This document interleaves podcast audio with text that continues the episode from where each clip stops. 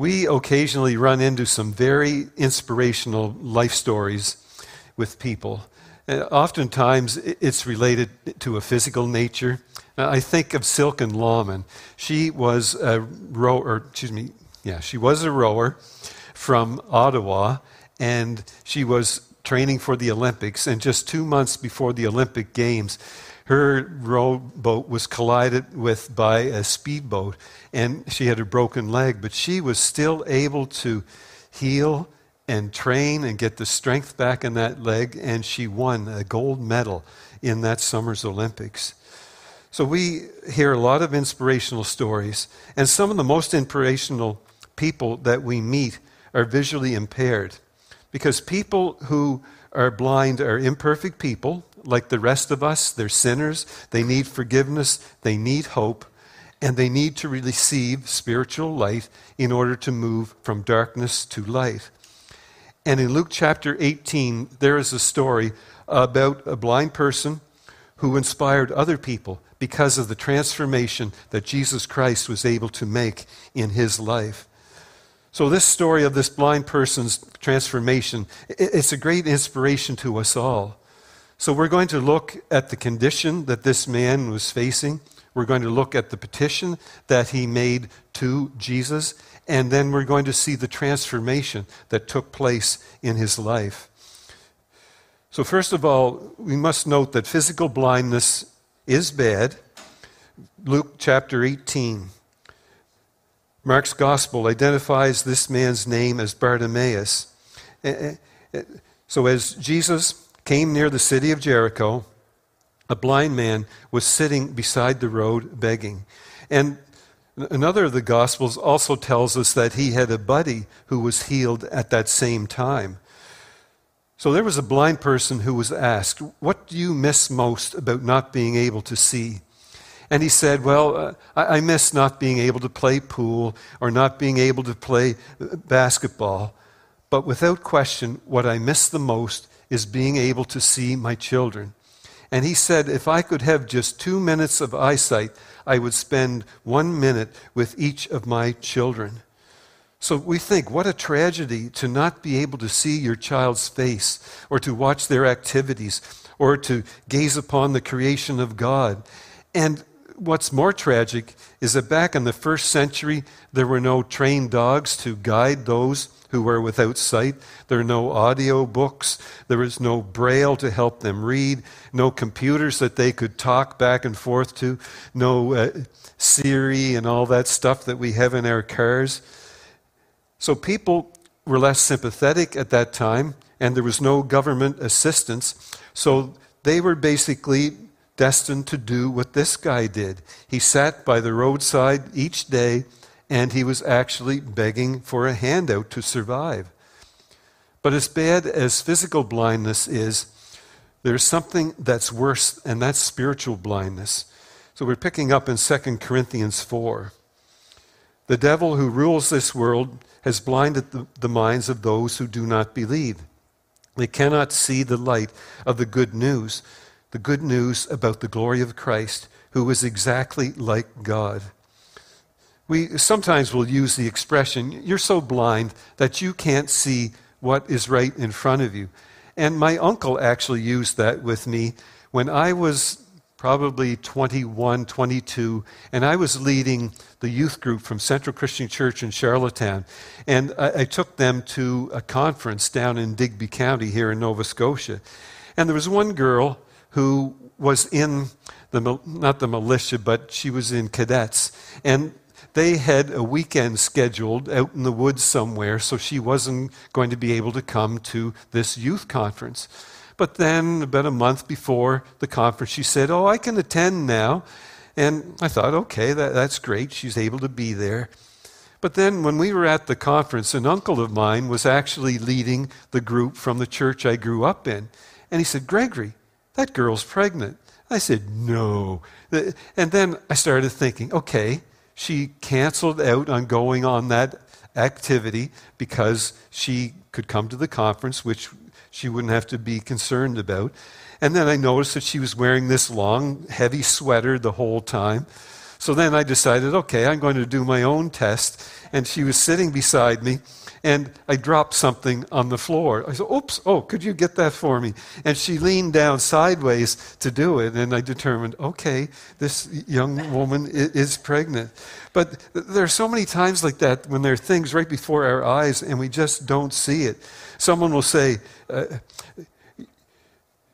She loves you, and you don't even see it. Or they will say, Your husband is being unfaithful to you, and you don't even see it.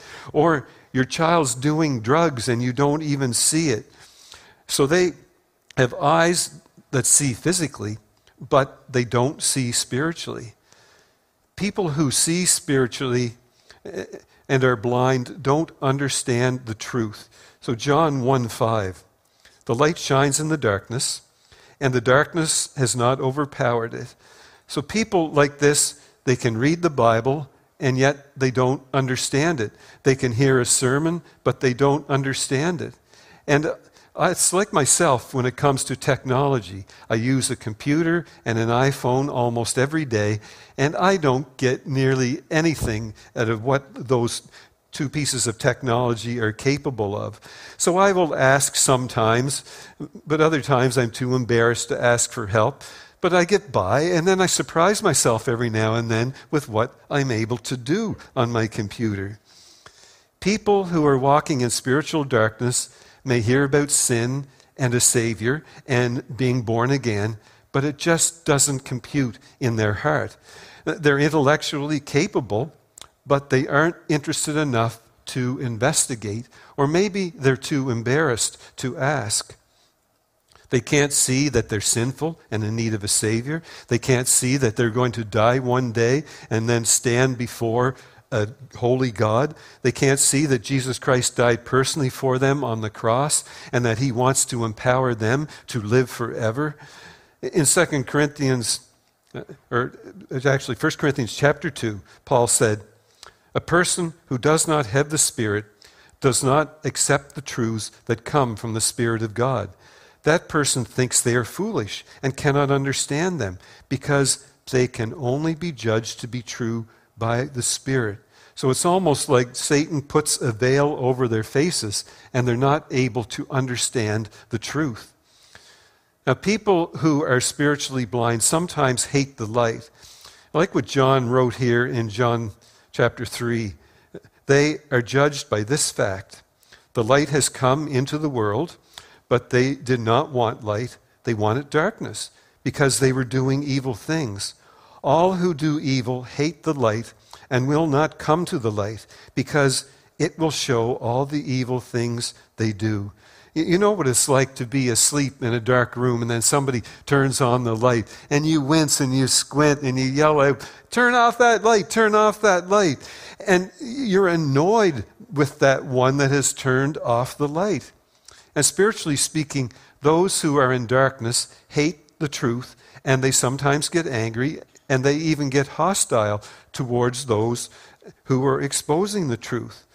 So just look at what we see going on in our world today, in the persecuted church throughout the world. And it's all because people don't want to hear the message that is being preached for Christ. And people who are spiritually blind, they don't know where they're going. In John 12, then Jesus said, The light will be with you for a little longer, so walk while you have the light. Then the darkness will not catch you. If you walk in the darkness, you will not know where you are going. So when people are walking in spiritual darkness, they're groping. They're just trying to find something, trying to find some handle, something that they can grab onto. And it shows how desperate people can be when they're groping around for anything to believe in. I have a quote here from G.K. Chesterton. And he said, when a person quits believing in God, he doesn't believe in nothing, he believes in anything. And the opposite of Christianity isn't atheism, it's actually superstition and, blind faith in any fad that comes along. People who are spiritually blind can also lead other people astray.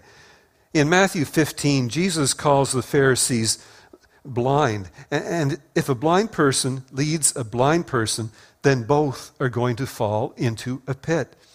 When I was leading that group to the youth conference, I had been to the little town where the conference was going to be held. So I was an expert. So I had this caravan of vehicles following me, and I missed the turn to catch the ferry to go to this little island. This place called Tiverton is where this conference was held.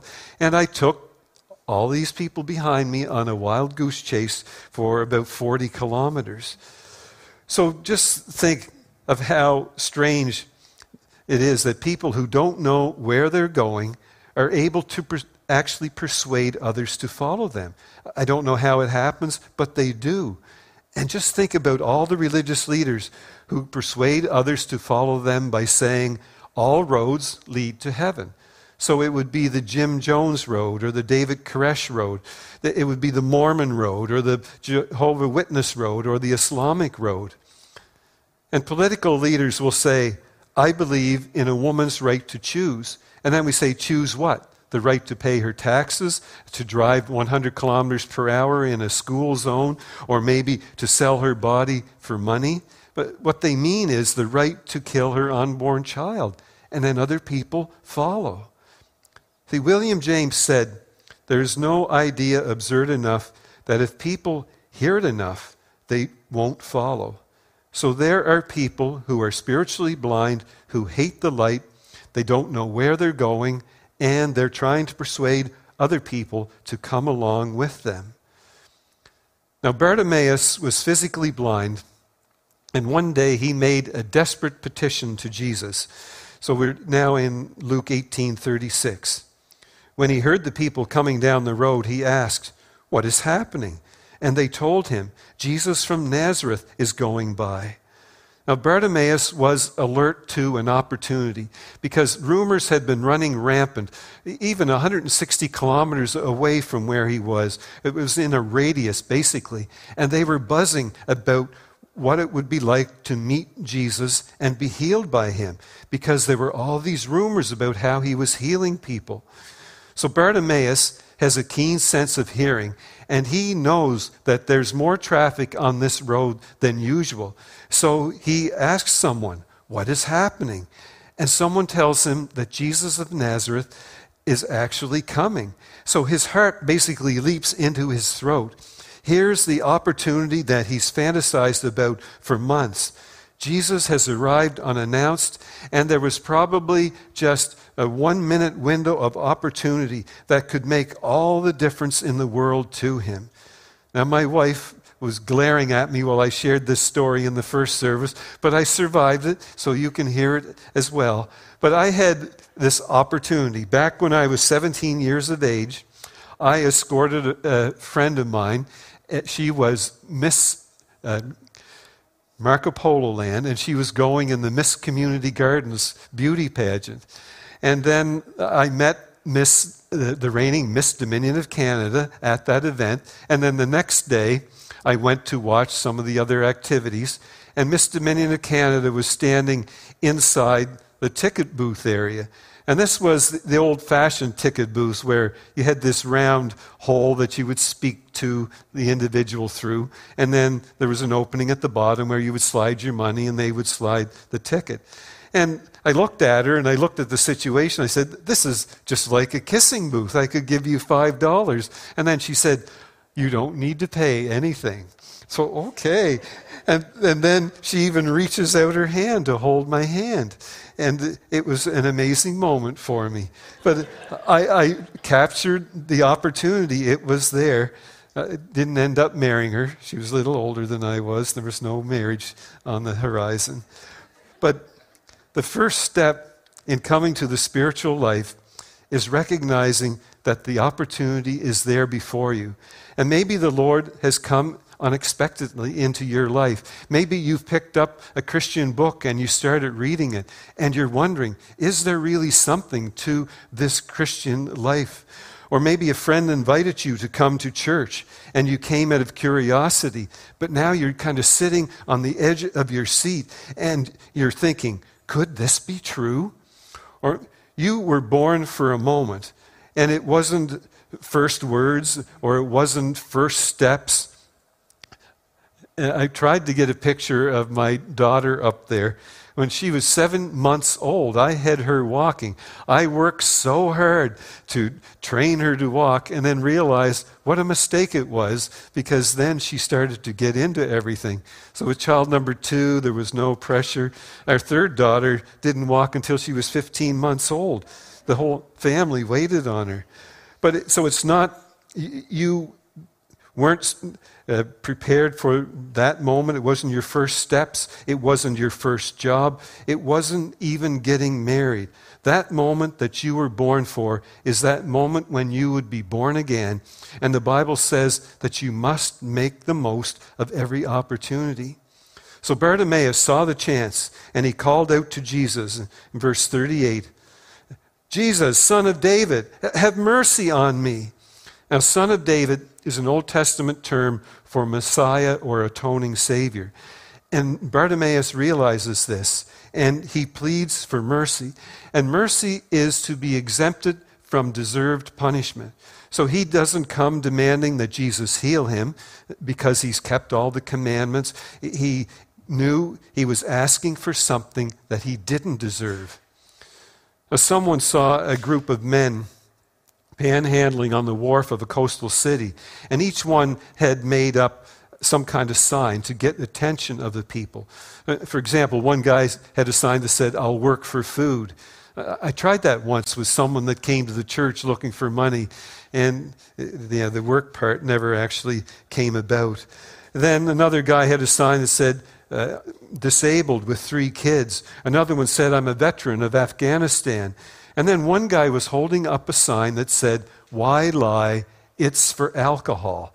And the visitor said, I gave him some money because he was being honest. And at least Bartimaeus started out with honesty, and he didn't claim that he deserved healing. He pleaded for mercy. Now, one of the initial steps in coming to Jesus Christ is actually letting our light shine. It's, and it's to be honest about our sin, it's to be honest about our need for forgiveness. And two weeks ago, I looked at that account where Jesus talked about the, the Pharisee and the tax collector coming to the temple. And the Pharisee, he thought that he had it all figured out. He was following all the laws, and he was praying these long, flowery prayers just so that people could hear the words that he could put together. And then he even said that he was glad that he wasn't like the other sinners that were present there that day. And then along comes the tax collector, and he's overwhelmed with his sinfulness. He doesn't even feel worthy to be there to worship that day, but the tax collector was honest about his sin, and he was the one who left there that day forgiven.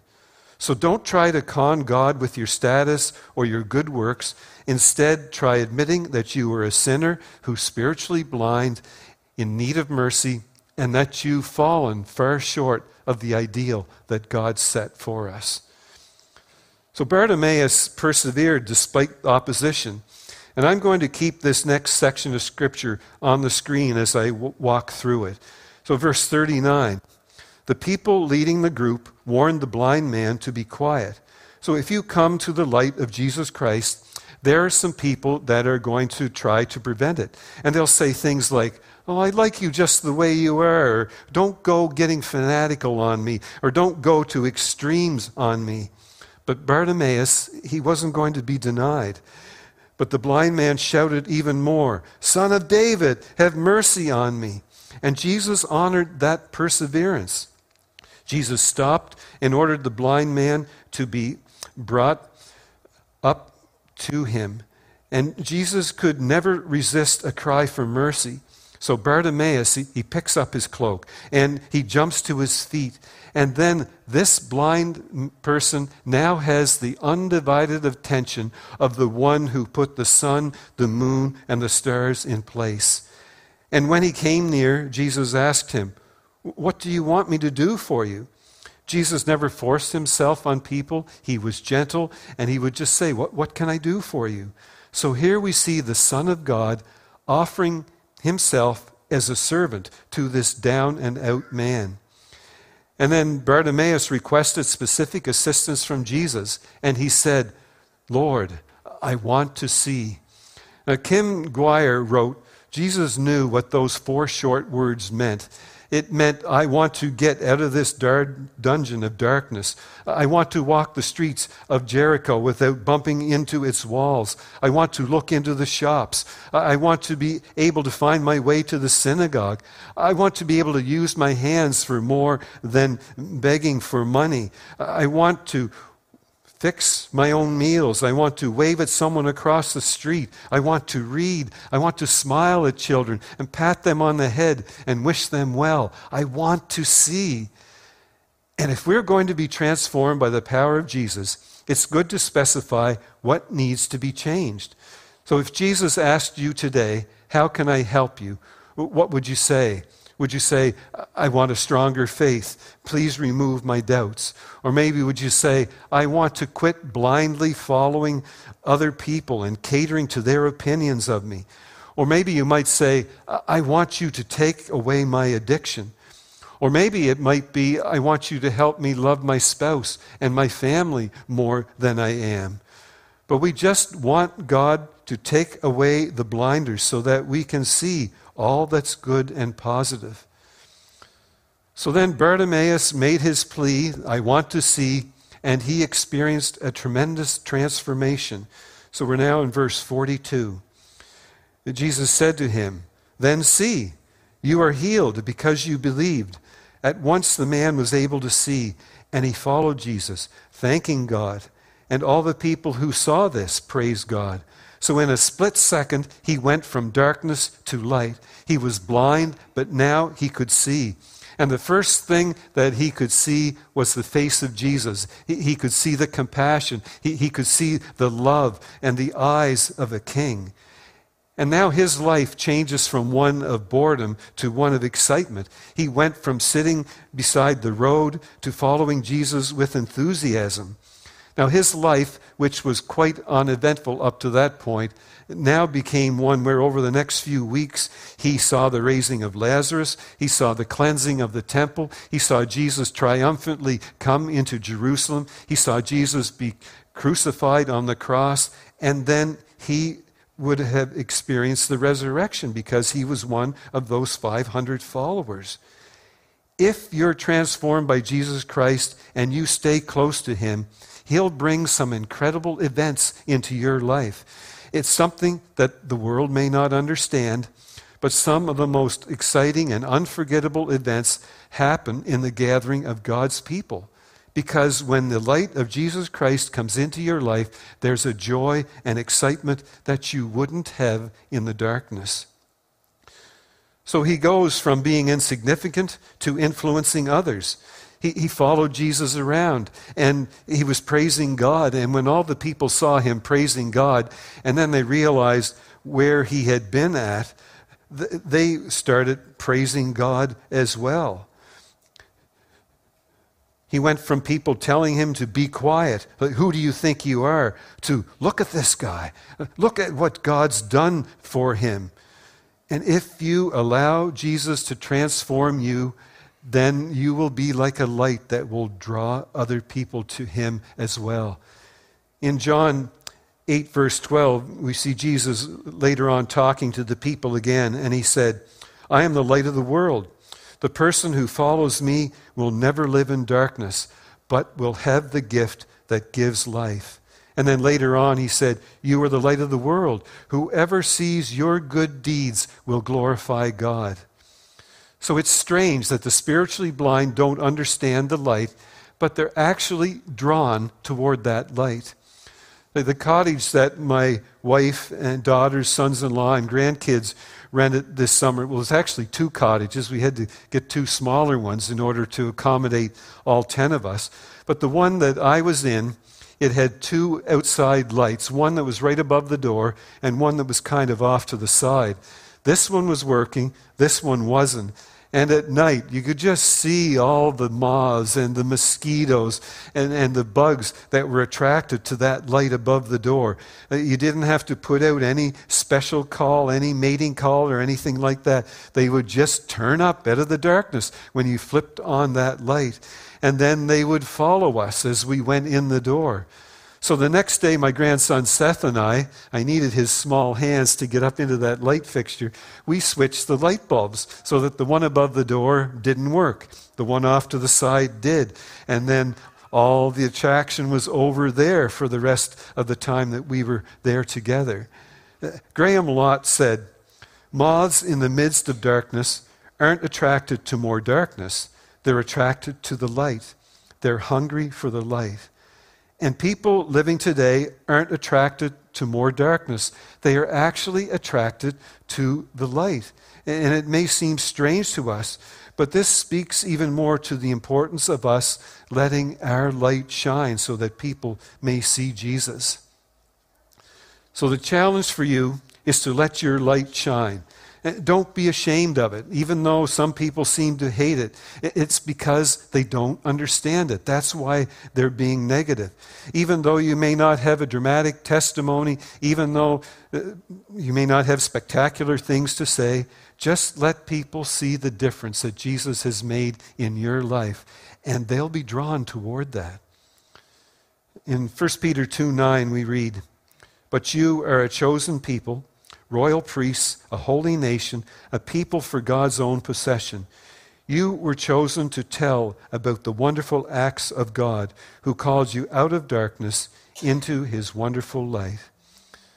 During a Bible study, a blind person was asked if he would like his sight back. And his response was, Well, if I was to go back to my former way of life, no. But if I was to continue in my present Christian life, yes and I'd like to be able to see. And then he said, If not, I'd rather be blind because I'm going to see someday in eternity. And you know who he is going to see? It, it, would be Jesus Christ. And the scriptures say, Now we see a poor reflection as in a mirror, but one day we will see him face to face.